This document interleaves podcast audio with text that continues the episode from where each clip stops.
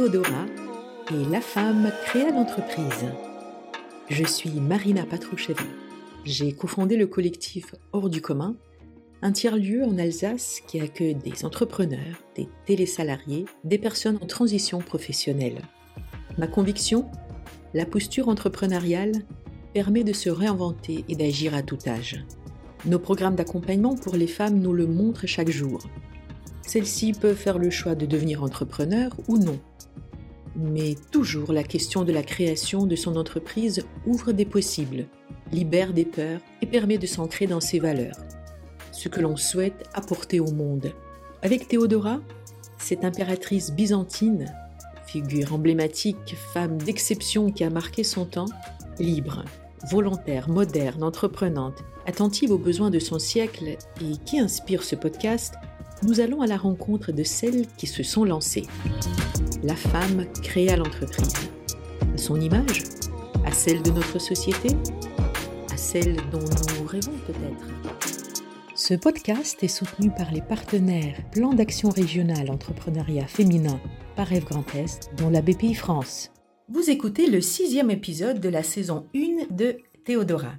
Et aujourd'hui, j'ai la joie d'échanger avec Séverine Bichy qui a fondé Deuxième fermeture. Bonjour Séverine. Bonjour Marina. Je suis très heureuse de te recevoir puisque tu nous as déjà fait plusieurs fois honneur de participer et partager nos actions au niveau du collectif. Et cette fois-ci, je t'invite de plonger avec nous dans l'histoire de la création de ton entreprise. Comment tu la présenterais aujourd'hui? Qu'est-ce que vous faites? Combien vous êtes? Où vous êtes? Nous sommes une entreprise située à Sainte-Cramplaine. On fournit et on pose de la menuiserie extérieure. Donc tout ce qui ferme la maison, les fenêtres, les volets, des pergolas Hala tout ce qui améliore l'isolation et l'esthétique de sa maison. Alors, justement, comment t'es venue l'idée de créer une entreprise qui pourrait, à prime abord, faire penser à vraiment euh, des compétences, une certaine grande technicité? Qu'est-ce qui a fait qu'à un moment donné, Séverine euh, se réveille et se dit tiens, je vais euh, fermer ou je vais ouvrir? Alors, c'était déjà mon métier. J'étais commerciale dans une entreprise sur Colmar qui fournissait et posait de la menuiserie extérieure, où j'y étais très bien jusqu'à un certain temps où la crise a fait son apparition au sein de l'entreprise, parce qu'elle était assez grande, donc euh, il fallait être plus vigilant, je dirais aujourd'hui avec le recul. C'était mon métier, voilà.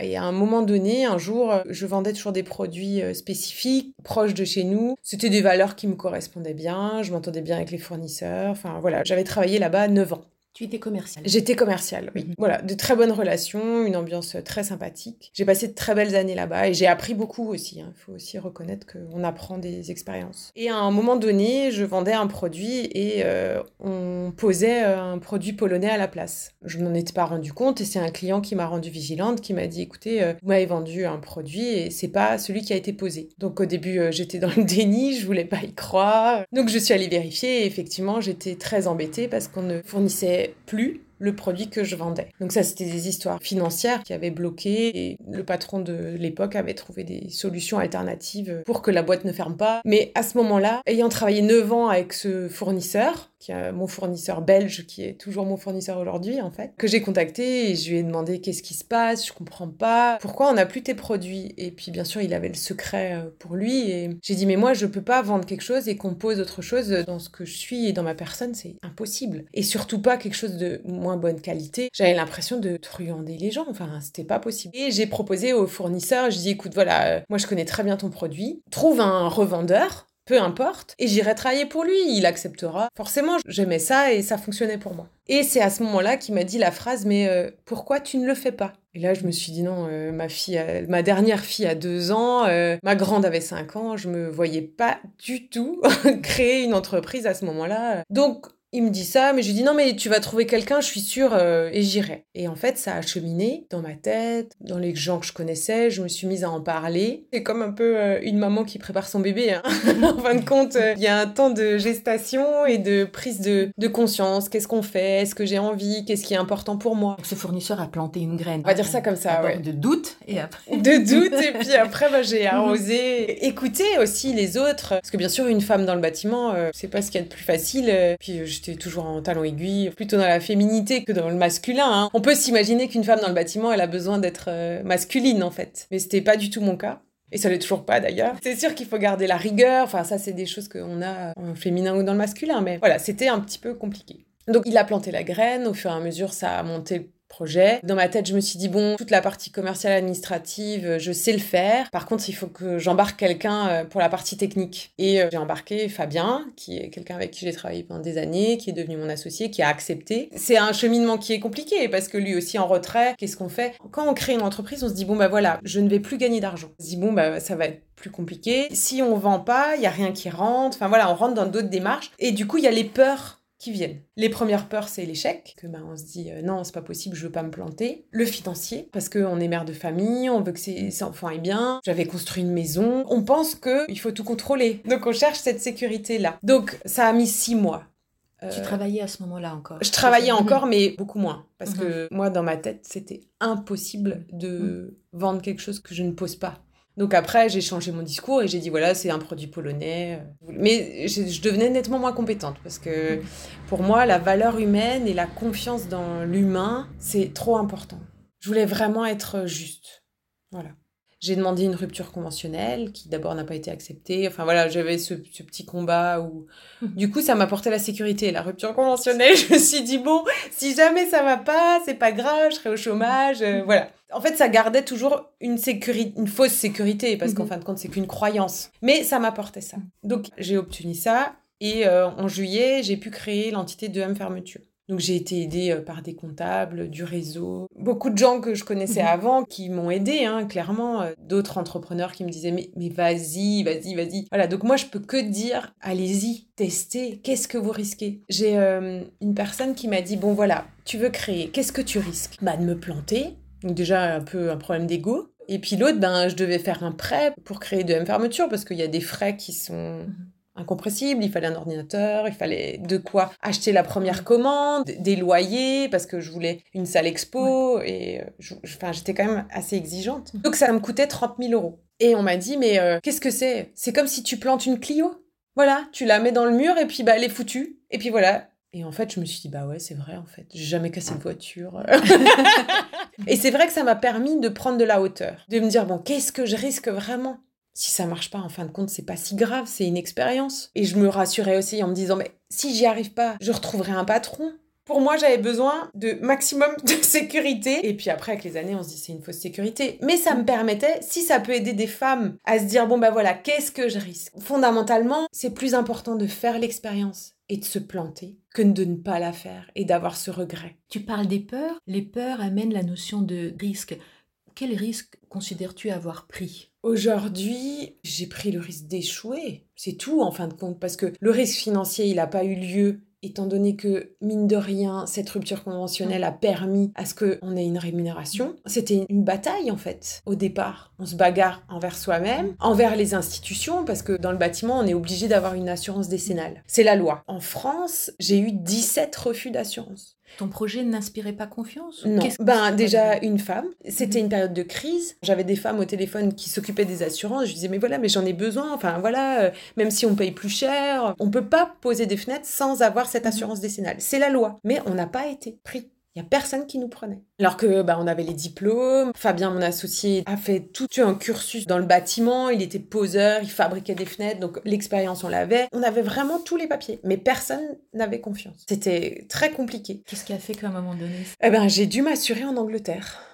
En Angleterre? Ouais, c'était très cher mais j'ai été assurée pour pouvoir travailler. Donc ça, c'était assez dingue. Mais c'était pareil, c'était des gens que j'avais rencontrés, à qui j'en avais parlé. En fait, il faut aussi ouvrir la parole. C'est quand on parle aux gens qu'on trouve des solutions. Ne pas croire que c'est que Internet, que sa petite personne. Il faut parler. Des fois, même à la, caisse, de, de, se rendre compte qu'on n'est pas seul, de discuter avec une autre personne. En fait, d'apporter son soleil. Et des fois, l'univers nous donne des infos. Il faut juste ouvrir les portes et les fenêtres. Finalement, c'est ça. À chaque fois que je t'écoute, je me dis, mais en fait, c'est pas deuxième fermeture, tu devrais t'appeler deuxième ouverture. Comment l'idée t'est venue? Pourquoi fermeture? C'était plus communicatif dans la mémoire des gens. Quand on parle de fermeture, on associe euh, fenêtre, euh, volet et tout ça. Alors ouverture, c'est vrai que ça aurait été plus juste dans ma philosophie, mais dans ma communication. Euh, enfin après, ça c'est plus mon domaine, mais tout ce qui était dans la pub me disait qu'on pouvait pas parler d'ouverture. Justement, moi, ce qui m'intéresse, c'est que hum, peut-être tu t'en souviennes quand vous en parliez avec Fabien, comment lui il se positionnait? Vous étiez collaborateur, euh, collègue, vous deveniez associé. Qu'est-ce que tu sentais comme éventuellement différence, s'il y en avait une, dans la posture? Comment on aborde cette question de peur, de risque, ou pourquoi à un moment donné ne l'avoir pas envoyé euh, négocier une, assurance? Peut-être finalement ça aurait euh, rassuré les assureurs? Peut-être, mais après Fabien a toujours été assez en retrait par rapport à ça. Il s'en occupait pas. Pour lui, il voulait poser la fenêtre, la mesurer. Son métier c'était ça, mesurer la fenêtre et la poser. Et en fait, c'est vraiment resté ça aujourd'hui. Fabien organise la pose, s'occupe du chantier, et c'est ça ce qui lui plaisait. Tout le reste ne l'intéressait pas du tout, et ne l'intéresse toujours pas. Donc, mhm. quel pacte vous avez conclu tous les deux? Est-ce qu'il y a eu un moment où on se pose autour de la table et on dit voilà, moi, je vois les choses comme ça, toi, tu vois les choses comme ça? On était assez clair dès le départ que chacun avait son métier et gardait son métier. Fabien reste vraiment à la pause, il range le dépôt, il adore ça. Enfin voilà, il s'occupe d'autres choses que moi je m'occupe pas, moi je m'occupe toute la partie commerce, administrative. En fait, on a gardé nos lignes et on a pour l'instant, toujours été d'accord là-dessus. Si j'entends bien, les rails, si je peux dire comme ça, du salariat vous ont été permis de délimiter le rôle et les fonctions en devenant co-dirigeant. C'est ça. Chacun a gardé euh, son métier, en fait. Et puis euh, son appétence, comme on dit aujourd'hui, les appétences, les compétences et la famille autour de ça. Oui, alors, euh, bon, ben, moi j'ai plongé à 10 000 Mes filles, je les ai transportées là-dedans, dans se choisir soi, être sa propre priorité. Je voulais aussi que les gens qui travaillaient chez 2M heureux. C'est aussi une valeur qui est pour ambitieux comme projet. Ouais, c'est un peu parce qu'on n'y arrive pas en fait compte personne n'est. Mais en tout cas, je voulais que ça soit un endroit où on se sente bien et qu'on puisse se dire les choses. Aujourd'hui, les équipes avec qui je suis, ils sont là presque depuis toujours. On s'est agrandi. Il y en a qui sont arrivés parce qu'on est 15 aujourd'hui. On était deux. Et euh, j'ai vraiment l'impression d'avoir une famille. Parce que chacun se soucie de l'un de l'autre, euh, qu'il y a le respect, que des fois ça pète parce qu'il faut que ça pète. En tout cas, j'ai le sentiment qu'il n'y a pas de haine. Voilà, qu'on arrive à communiquer et à se mettre d'accord ou à discuter, ou s'il y a quelque chose qui va pas, ben on pose les choses, on en parle. Apprendre la communication comme au sein de sa famille, en fin de compte. J'ai ma famille euh, de M fermeture, et j'ai ma famille à la maison. On évolue quand on crée une entreprise, on grandit. Moi, j'ai énormément appris en ces dix ans de M fermeture. J'ai changé plein de choses à l'intérieur de moi. Il y a aussi la, notion d'émotion. Hein. Mhm de respecter l'autre, comprendre, valoriser. Moi, j'ai pas mal de jeunes euh, parce que ben on n'a pas de vocation à être poseur de fenêtres. Ou en tout cas, c'est pas. On est menuisier et après on peut poser des fenêtres, mais j'ai quand même euh, cinq jeunes aujourd'hui qui, qui étaient en échec scolaire où ça leur plaisait pas et ils avaient l'impression d'être mal considérés et, et en fait ils sont hyper chouette, hyper intelligent et on en a besoin parce que pour poser une fenêtre, il faut pas être bête quoi. Tu les as rencontrés où ces jeunes? À chaque fois, c'était des agences intérim. Ils étaient en intérim, ils sont rentrés dans les équipes comme ça à mm. l'essai au départ et ils sont restés. Ça, c'est vraiment quelque chose qui me touche. Et le ou la première salariée, est-ce que tu te souviens de ah ce oui, moment? bien sûr. J'étais nouveau dans les peurs quand j'ai embauché euh, mm-hmm. Rachel, qui est ma collaboratrice, qui est toujours là d'ailleurs, parce que bah, c'était des frais en plus, ça coûtait de l'argent. Euh, enfin mm-hmm. voilà, c'était quand même assez stressant. Et elle a commencé à mi-temps. Comment on passe à cette idée que tiens, il va falloir que je délègue. Euh, qu'est-ce qu'on délègue? Euh, Rachel, pour ça, euh, a été exceptionnelle parce qu'effectivement, dans la personne que je suis, je veux tout contrôler. Mais je n'y arrivais plus. Et puis mes filles, il fallait que je m'occupe de mes filles. Je pouvais pas encore rester plus tard au bureau. Mm. Et je rentrais avec du travail à la maison. Et à un moment donné, ça, si on peut éviter, ou en tout cas, si je peux donner un conseil à quelqu'un qui crée une entreprise, découpez mm. vos journées. C'est pas la peine de faire trop et d'emmener à la maison parce que le temps de qualité que vous avez avec vos enfants, gardez-le. Vraiment. Ça, j'ai appris. Aujourd'hui, je le fais plus, mais effectivement, euh, ça, j'ai appris. Et donc arrive Rachel. Et arrive Rachel. Donc elle, elle avait un magasin au centre-ville de Colmar qu'elle a dû fermer. Elle-même, elle avait sa propre entreprise depuis 7 ans, je crois, à peu près. Euh, oui, un magasin de vêtements pour enfants. Donc pour moi, je me disais, bon, elle est, euh, elle est motivée, elle a envie. c'est ma première embauche, donc la, la, pression de dingue qu'elle devait avoir. S'est fait la rencontre Agence intérim aussi. Encore agence, ouais. Donc, du coup, mhm. elle démarre, on s'entend bien, elle apprend, on s'apprivoise en fin de compte mhm. parce que c'est pas évident de déléguer ma partie, hein, mhm. de lui donner euh, mon pouvoir en fin de compte. Euh, la partie commerciale, hein, c'est ça, c'est une partie de. Elle s'occupait que du secrétariat. Donc elle a commencé en mi-temps et au fur et à mesure elle était à 80% et puis maintenant elle est à temps plein. Euh. Et puis je suis confiante en elle, c'est ma vraie collaboratrice. Et aujourd'hui j'ai que des collaborateurs. Tu me donnes envie d'ouvrir euh, une parenthèse que je pensais pas nécessairement ouvrir, c'est comment tu as perçu quelqu'un qui avait une expérience d'entrepreneuriat plus conséquente que toi, que tu embauches en tant que salarié alors que ton chemin d'entrepreneur est encore en train de se construire. Au bout de combien de temps tu as proposé ce poste à Trois ans. Trois ans. Ouais. pendant trois ans, vous travaillez à deux. Ouais.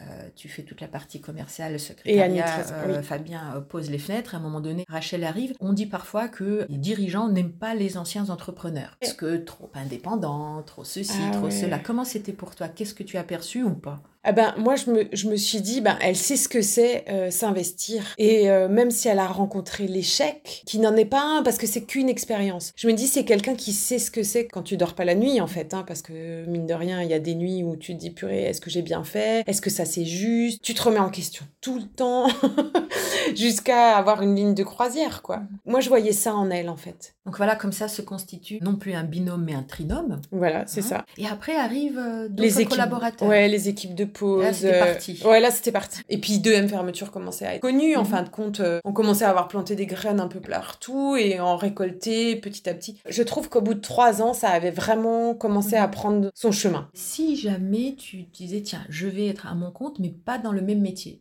Oui. qu'est-ce que tu aurais choisi? Oh là, je- j'ai plein de choses. Je, je pourrais ouvrir un cabinet de kinésiologue. Je me suis déjà dit avoir un salon de thé ou un, un lieu ou des chambres d'eau, des choses comme ça. Où Mhm. en fait garder l'humain et aider l'humanité. En fait, ça c'est vraiment. euh, je pense que c'est un côté maman peut-être, mais j'ai vraiment envie d'aider l'autre à s'élever en fait. Pouvoir donner mes graines à moi, euh, celles que j'ai reçues quand ça allait pas, hein, parce qu'il y a des moments qui sont plus difficiles que d'autres. Et on rencontre ces gens-là qui sont exceptionnels, qui sont des rayons de soleil. Et tu dis bah oui, bah, c'est bon, ça va y aller. euh, on fonce quoi. Pour toi, quelle responsabilité ou quel degré de pénétration dans la vie personnelle des, des collaborateurs a aujourd'hui l'entreprise? Où s'arrête l'entreprise Mm. euh, et où commence un terrain ou une zone à ne pas dépasser? Chez moi au bureau, tu arrives, la première chose qu'il y a, c'est un café, euh, des brioches du matin, enfin chacun ramène un petit peu quelque chose. Il y a cette espèce de convivialité. Je sais pas si c'est une bonne chose ou une mauvaise chose, mais en tout cas, moi, j'ai pas de limite. Mes collaborateurs ont tous pu et tous sont tous venus à un moment donné dans mon bureau avec leur histoire personnelle à me dire bah écoute voilà Séverine euh, c'est la merde. Ma femme est partie j'ai eu ci j'ai eu ça euh, ok qu'est-ce qu'on fait? Qu'est-ce qu'on trouve comme solution? Et j'ai toujours aidé mes collaborateurs. Je pense que ça c'est féminin par contre. Je suis pas sûre que Fabien puisse faire ça ou ait ce chemin-là. Moi, ça c'est important. Et par la kinésiologie où j'ai où je suis formée depuis euh, deux ans et demi en kinésiologie, eh ben j'ouvre encore plus de portes. Je leur dis bon écoute, si ça va pas, si tu veux, on peut parler. Je peux t'aider à travers la kinésiologie. Soit moi je t'aide, ou alors je travaille avec des collaborateurs. Je trouve que aujourd'hui l'entreprise elle a sa place là. En tout cas la mienne. Donc aujourd'hui, on a deuxième fermeture pour bien fermer, bien isoler les portes et les fenêtres. Et peut-être euh, un jour, deuxième ouverture euh, pour un salon de thé où on est bien avec une approche kinésiologique ou Oui. autre. Qu'est-ce qui t'a donné envie? Qu'est-ce qui manquait? Ou peut-être qu'est-ce qui appelait quand tu as pris la décision d'aller te former euh, sur euh, plus cette approche alternative de, de la santé? Alors j'ai eu une expérience de vie un peu compliquée avec euh, mes parents, une jeunesse un peu pas très, pas très cool. Et la kinésiologie m'a permis de traverser ou de guérir ces blessures en fait de l'enfance, qui étaient assez violentes. Et à un moment donné, cette charmante kinésiologue avec qui j'ai sympathisé a transmis. Elle m'a dit voilà, si tu veux, je peux te transmettre. Je me suis passionnée en fait de cette transmission et elle continue de m'apprendre. Elle, elle a appris en kinésiologie il y a plus de 20 ans. Donc c'était vraiment au début quoi.